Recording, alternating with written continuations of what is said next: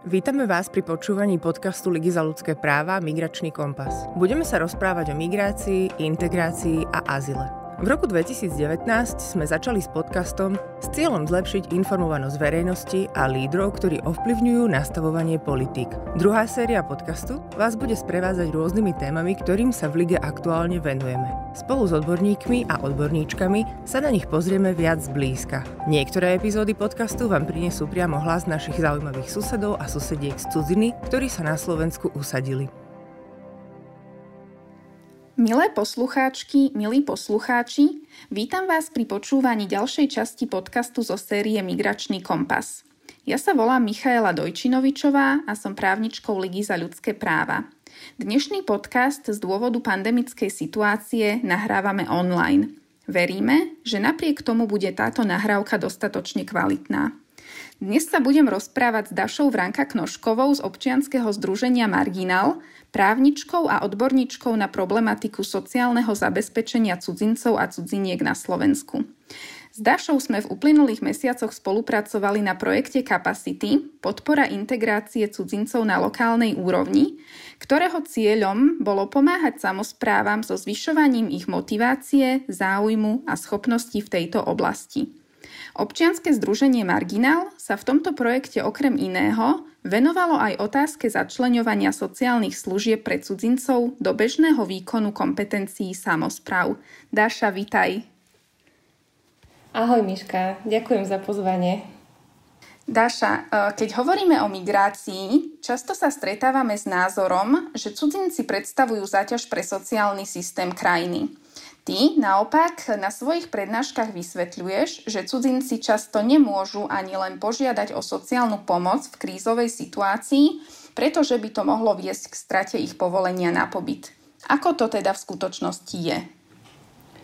Áno, um, slovenská legislatíva, čo sa týka pobytu cudzincov, je pomerne prísna um, cudzinci alebo cudzinky, keď chcú požiadať o nejaký uh, druh pobytu na území Slovenskej republiky, musia splniť niekoľko uh, zásadných uh, povinností a podmienok už len pri podaní žiadosti o pobyt. Z pravidla, uh, keď hovoríme o oblasti nejakého toho sociálneho zabezpečenia, Studzinci musia preukázať, že majú dostatočné finančné zabezpečenie, zabezpečené majú bývanie, zabezpečené majú zdravotné poistenie, musia preukázať ten účel pobytu, ktorý chcú vykonávať alebo teda realizovať na území Slovenskej republiky. A tieto všetky povinnosti cudzinci vlastne musia aj splňať počas celého pobytu na území Slovenskej republiky. Čiže nie len pri podaní tej žiadosti. Ak by sa vyskytla nejaká krízová životná situácia, alebo o, že by sa ocitli aj v nejakej zlej finančnej situácii, o, môže to byť dôvodom na zrušenie pobytu. Kedy môžu cudzinci a cudzinky byť účastníkmi právnych vzťahov v oblasti sociálneho zabezpečenia? Oblasť sociálneho zabezpečenia nám vlastne upravuje niekoľko zákonov. Je to naozaj dosť široká oblasť.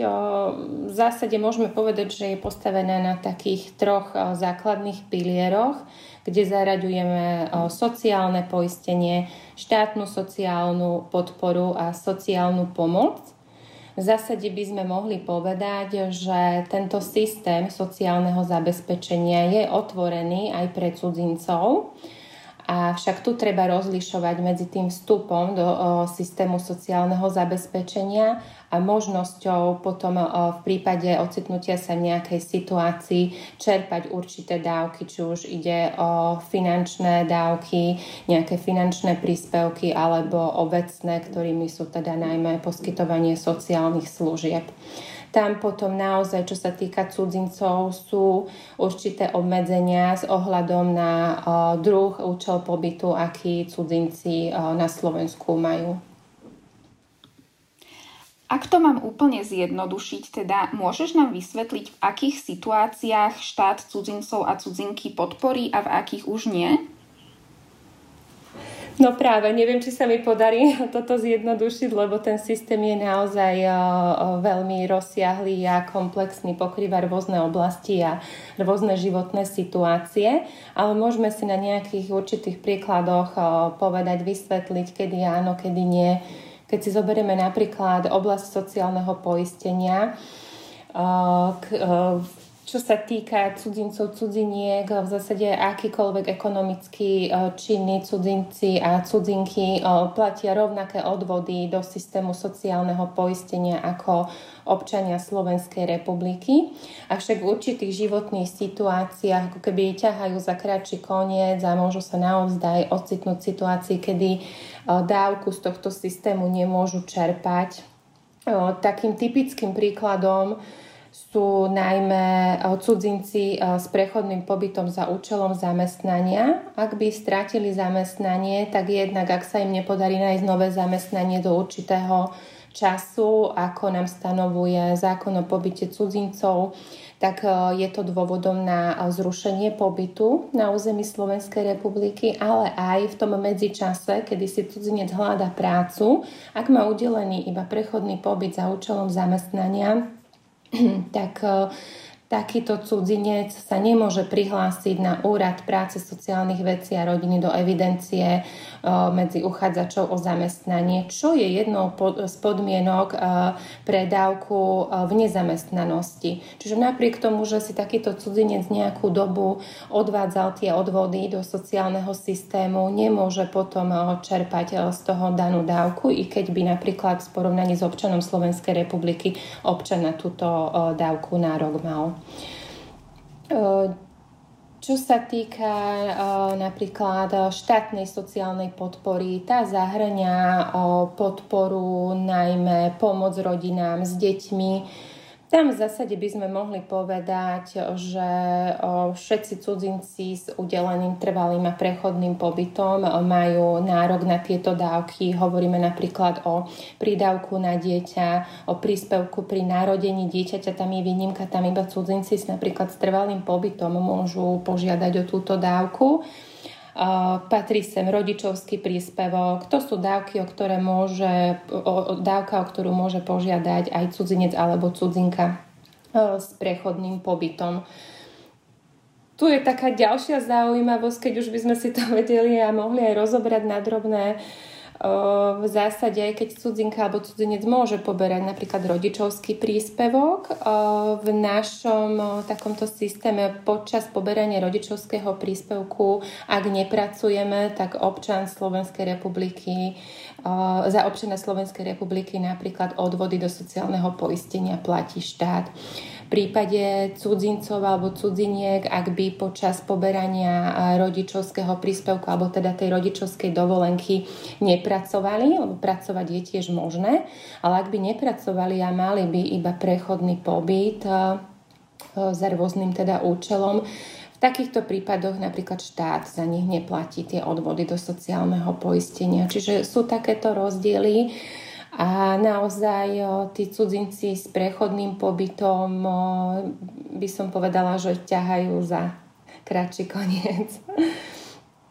Ty si už spomínala, že súčasťou systému sociálneho zabezpečenia je aj sociálna pomoc.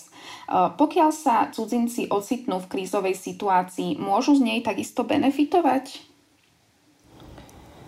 Ako som už spomínala na začiatku, tie podmienky pobytu sú veľmi prísne, ako keby sa ani cudzinec nemohol dostať do nejakej ťaživej životnej situácie a ten pobyt vlastne zo strany cudzineckej policie by mu mohol byť zrušený, ak sa zistí, že cudzinec nemá dostatok finančných prostriedkov, alebo stratil ubytovanie, alebo treba sa ako nemá zdravotné poistenie Uh, avšak môžu nastať aj také situácie, čo sa týka sociálnej pomoci, práve že tam by som povedala, že je tá legislatíva otvorená. Uh, v zásade napríklad, keď hovoríme o dávkach hmotnej núdzi alebo o sociálnych službách, na ne majú právo aj cudzinci s prechodným a trvalým pobytom, len vždy treba myslieť aj na tie otázky pobytu a podmienky v zákona o pobyte cudzincov, či pri využití akejkoľvek dávky, či už finančnej alebo vecnej, nejde o dôvod, pre ktorý by mohol byť ten pobyt cudzinca zrušený. Keď si zoberieme napríklad dávku hmotnej núdzi, aj e, naša ústava zaručuje, že každý má nárok na túto dávku. To znamená aj e, cudzinci, ktorí žijú na území Slovenskej republiky. Avšak pobytová legislatíva už je pomerne prísna, dokonca sám zákon o pobyte cudzincov ustanovuje úradu práce povinnosť, že musí nahlasovať cudzincov, ktorí požiadajú o dávku hmotnej núdzi a v skutočnosti naozaj len veľmi úzky okruh cudzincov o túto dávku môže požiadať. Keď si zoberieme napríklad sociálne služby, tam eh, legislatíva taktiež počíta s možnosťou, že ich príjimateľmi by mohli byť cudzinci s trvalým pobytom, aj cudzinci s prechodným pobytom. Avšak eh, ak sa cudzinec ocitne v nejakej takej ťaživej životnej situácii, treba vždycky brať ohľad na tie eh, podmienky pobytu. Môžeme si napríklad povedať situáciu, prebrať situáciu v prípade straty zamestnania, ak by sa človek s prechodným pobytom ocitol v takej situácii, že nemá finančné prostriedky, potreboval by využiť napríklad nejakú službu, noclaháreň, útulok. Zákon o sociálnych službách mu to umožňuje. Avšak zákon o pobyte cudzincov, ako som už vravela, nechcem sa stále opakovať, je naozaj prísny a cudzinec musí preukázať, že to finančné zabezpečenie má počas trvania celého pobytu. Ja myslím, že sa viacerí zhodneme, že systém sociálneho zabezpečenia je aj pre Slovákov veľmi komplikovaný. Ako sa cudzinci a cudzinky prichádzajúci na Slovensko dozvedia o svojich právach a povinnostiach v sociálnej oblasti?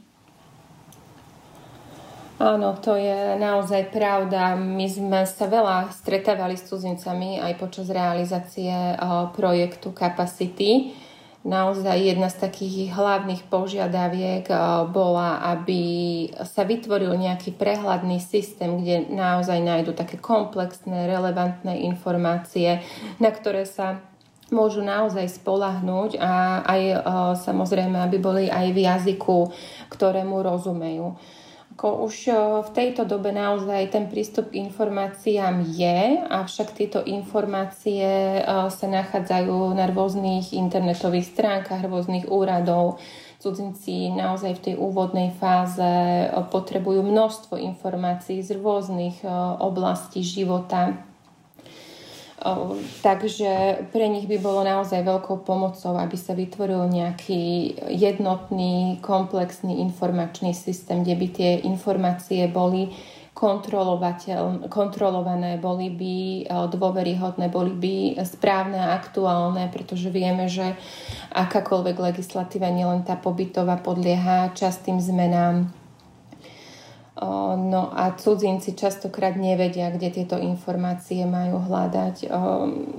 Niektoré, napríklad aj štátne inštitúcie, už majú aj tie jazykové mutácie v svojich internetových stránkach, avšak nie sú tam komplexne preložené všetky potrebné informácie, ktoré ten cudzinec potrebuje. Takisto aj v rámci projektu Capacity my sme sa venovali vlastne najmä samozprávam a budovaniu kapacít na samozprávach vo vzťahu k cudzincom a ich integrácii. Pri stretnutiach s cudzincami naozaj sme pozorovali to, že cudzinci nevedia, nemajú informácie vlastne, čo tá samozpráva je, čo to znamená, aké má kompetencie, v akých oblastiach im môže pomôcť, ako eh, a kedy, kde sa môžu na samozprávu obrátiť, v akých životných situáciách. Eh, vlastne s týmto sme sa snažili aj pracovať a ako keby mm, priblížiť cudzincom význam tej samozprávy pretože si myslíme naozaj, a nielen, že myslíme, je to tak, že integrácia prebieha na lokálnej úrovni a naozaj tá samozpráva je najbližšie k tým svojim obyvateľom a teda ktorými sa postupne a teda stávajú aj cudzinci, ktorí prichádzajú na Slovensko a rozhodnú sa žiť na danom území. Ešte keď tak uvažujem nad tým, my sme sa s cudzincami rozprávali vlastne, že kde ako oni teda hľadajú informácie, častokrát si cudzinci majú, majú vytvorené aj svoje vlastné siete, kontakty, rôzne sociálne siete a skupiny na nich. Tam si vymieňajú informácie, avšak toto naozaj nie je taký dôveryhodný zdroj informácií, lebo častokrát tam cudzinci iba zdieľajú nejakú svoju skúsenosť a tá samozrejme nemusí sedieť na inú životnú alebo obdobnú životnú situáciu iného cudzinca. Naozaj, ako som hovorila, veľa tých uh, nárokov alebo možností cudzincov závisí aj od toho, aký druh pobytu majú, za akým účelom sú na území Slovenskej republiky. No. Čo sa týka aj tých informácií a poskytovania služieb cudzincom, mm, existuje na Slovensku, alebo teda pôsobí aj organizácia IOM, ktorá má zriadené Migračné informačné centrum, ktorý poskytujú poradenstvo sociálne a právne. Avšak keď si zoberieme, že aký je už veľký počet cudzincov žijúcich na Slovensku, naozaj tieto kapacity nie sú dostačujúce a je už podľa môjho názoru ako nevyhnutné zaoberať sa touto témou, vytvoriť nejaké kontaktné body aj pre cudzincov, kde by mohli získať naozaj také relevantné informácie. Mhm. Ty už si spomenula zistenia z projektu Capacity, na ktorom sa občianske združenie Marginál podielalo ostatné tri roky. Zo skúseností v tomto projekte Capacity taktiež vyplynulo, že miestne samozprávy a iné relevantné inštitúcie tiež často nevedia, že aj cudzinci a cudzinky môžu benefitovať z rôznych schém sociálnej podpory. Čo ste v projekte Capacity robili preto, aby ste toto zmenili? V rámci projektu Capacity uh, sme sa v tejto oblasti zamerali na zamestnancov samozpráv, na budovanie ich kapacít, na ich podporu. V rámci toho sme realizovali školenia, sociálno-právne tréningy uh, spolu s Ligou za ľudské práva, kde sme sa zaoberali rôznymi oblastiami integrácie, uh, v zásade sme začínali s vysvetľovaním, akých cudzincov tu máme, aké pobyty majú udelené, aké povinnosti majú, aké kompetencie má samozpráva. Preberali sme rôzne oblasti integrácie, či už ide o vzdelávanie, kultúru, poskytovanie sociálnych služieb Snažili sme sa so zamestnancami samozpráv riešiť aj nejaké praktické prípady a príklady, s ktorými sa oni buď na samozpráve môžu stretnúť, a dokonca aj sami zamestnanci prichádzali už s nejakými situáciami, v ktorých sa ocitli a hľadali riešenia ako by mohli cudzincovi poradiť, ako riešiť danú životnú situáciu.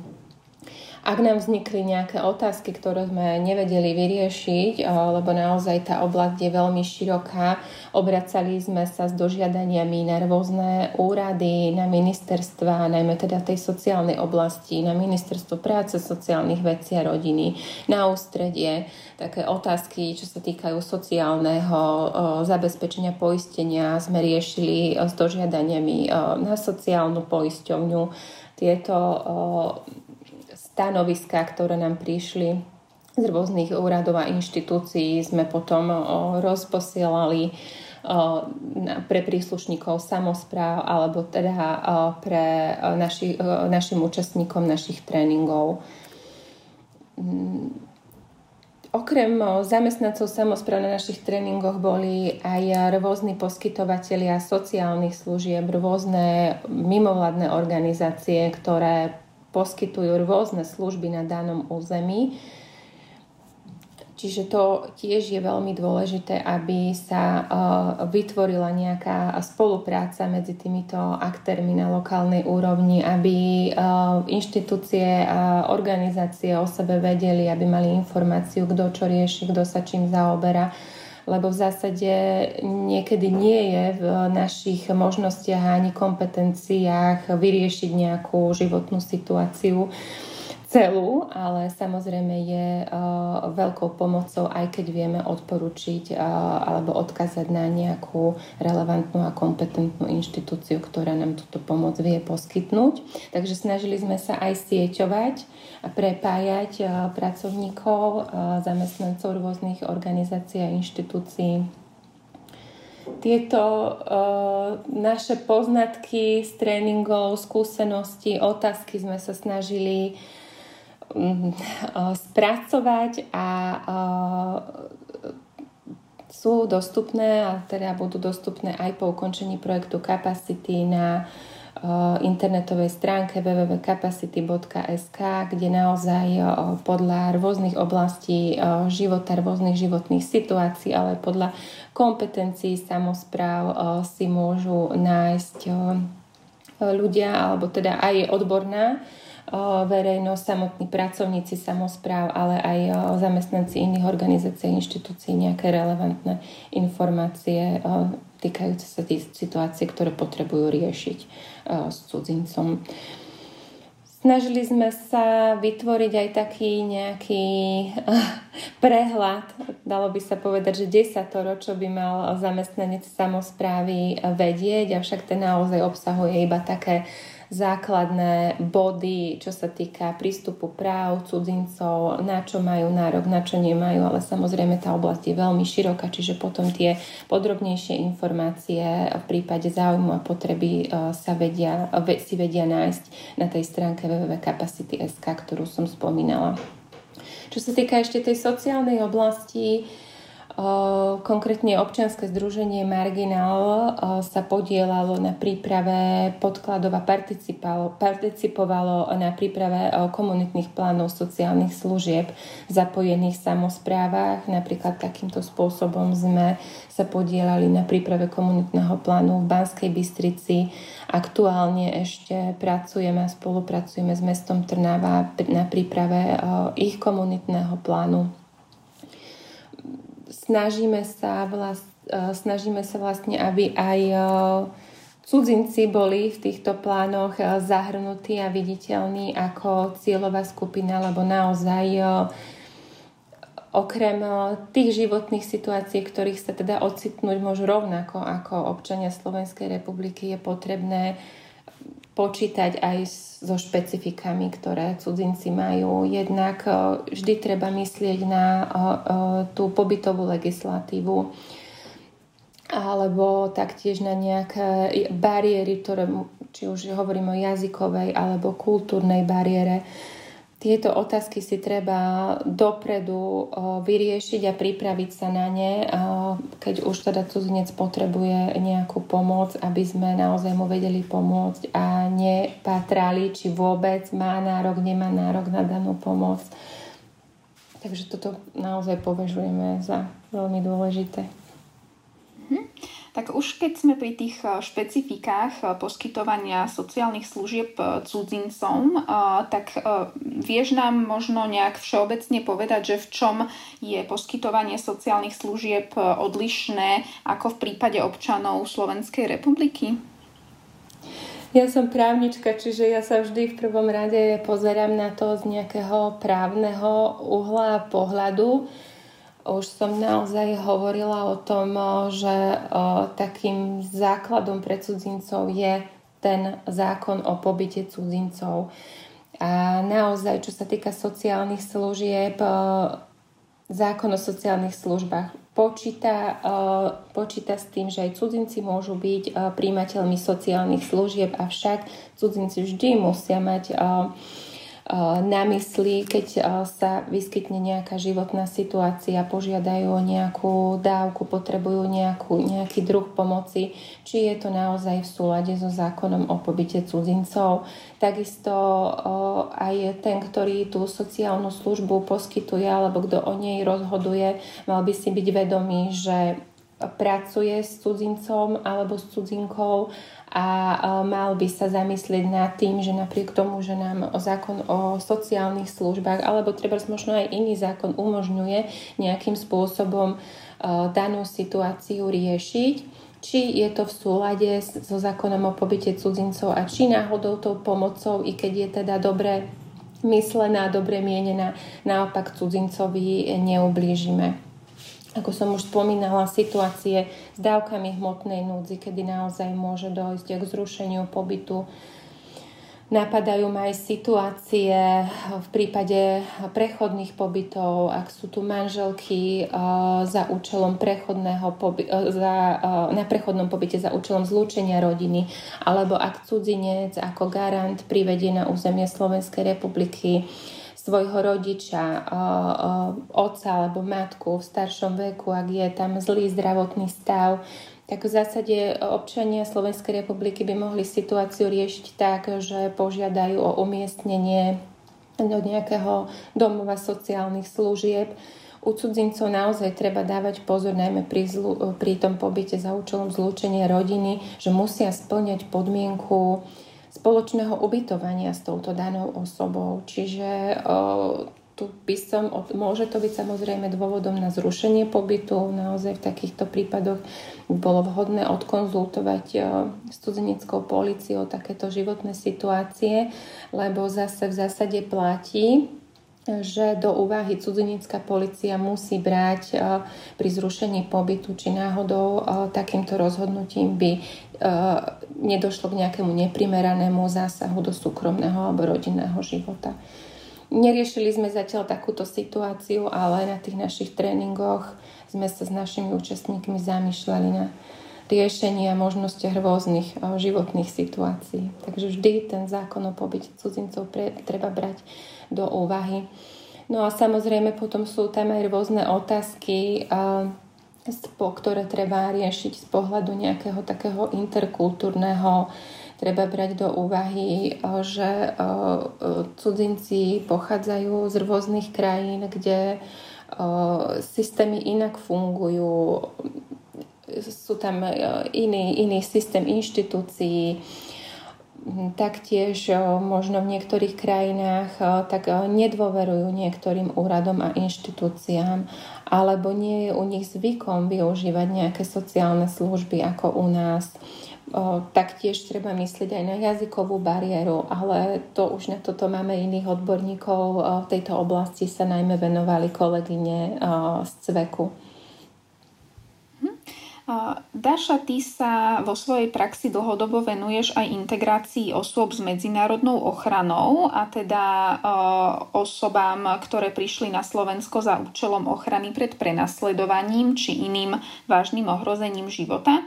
V čom je špecifická sociálna práca s touto cieľovou skupinou? Áno, občianske združenie Marginál uh, dlhodobo poskytovalo uh, a realizovalo uh, integračný projekt pre osoby s udelenou medzinárodnou ochranou na Slovensku. Naozaj je to špecifická cieľová skupina. Taký základný rozdiel od ostatných cudzincov je, že vlastne okolnosti, za, akých, za ktorých prichádzajú tieto osoby, utečenci na územie Slovenskej republiky, vlastne nejde o ich nejaké dobrovoľné rozhodnutie, na ktoré sa mohli pripraviť, vopred si napríklad zistiť informácie o danej krajine. Častokrát vlastne utekajú utekajú zo svojej e, krajiny zo dňa na deň, nevedia sa, nedokážu sa pripraviť, nevedia, kde ani tá ich cesta skončí. Čiže to je taký základný rozdiel a potom naozaj v praxi to predstavuje, že aj ich integrácia je o to ťažšia. My sme v rámci našho, našich projektov, ktoré sme realizovali, poskytovali naozaj takú intenzívnu pomoc a podporu týmto ľuďom, najmä v tých prvotných fázach integrácie. Poskytovali sme právnu pomoc, materiálnu, ale aj finančnú pomoc, pretože tieto osoby by boli inak odkazané len na dávkach hmotnej núdzi.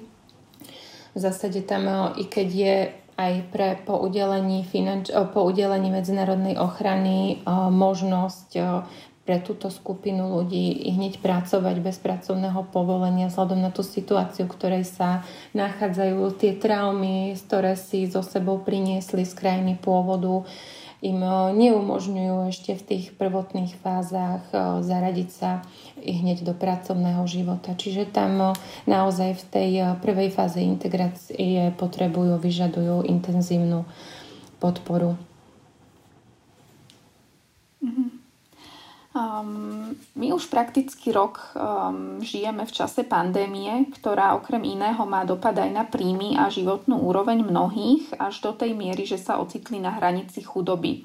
Ktoré skupiny cudzincov a cudziniek sú v súčasnej pandemickej situácii z tvojho pohľadu tými najzraniteľnejšími?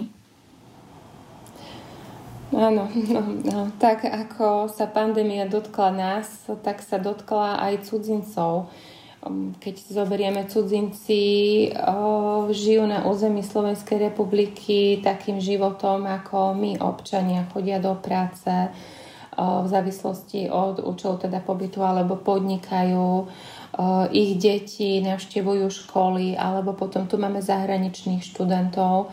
Tak ako sa dotkla pandémie nás, dotkla sa aj cudzincov. Mnoho cudzincov napríklad prišlo o prácu študenti vysokoškolskí sa niektorí ocitli v situácii, keď sa zatvárali na začiatku pandémie internáty, že nemali ani bývanie zabezpečené. Prišli od nejaké krátkodobé brigády, na základe ktorých mali nejaký menší príjem. Naozaj na tom začiatku pandémie tá situácia bola veľmi neistá nastal ako keby taký chaos. E, ani sami cudzinci nevedeli vlastne ako, či ich pobyt bude oprávnený. Postupne sa tá legislatíva začala upravovať a vlastne aspoň tak, tak, také jedno plus, e, e, čo sa týka legislatívy, vlastne bolo upravené, že pobyt platný počas trvania tejto mimoriadnej situácie bude naďalej platný, aj keby mal skončiť bude naďalej platný, až kým teda táto mimoriadná situácia, či už núdzový stav, alebo či pôjde o nejakú teda inú formu, e, neskončí.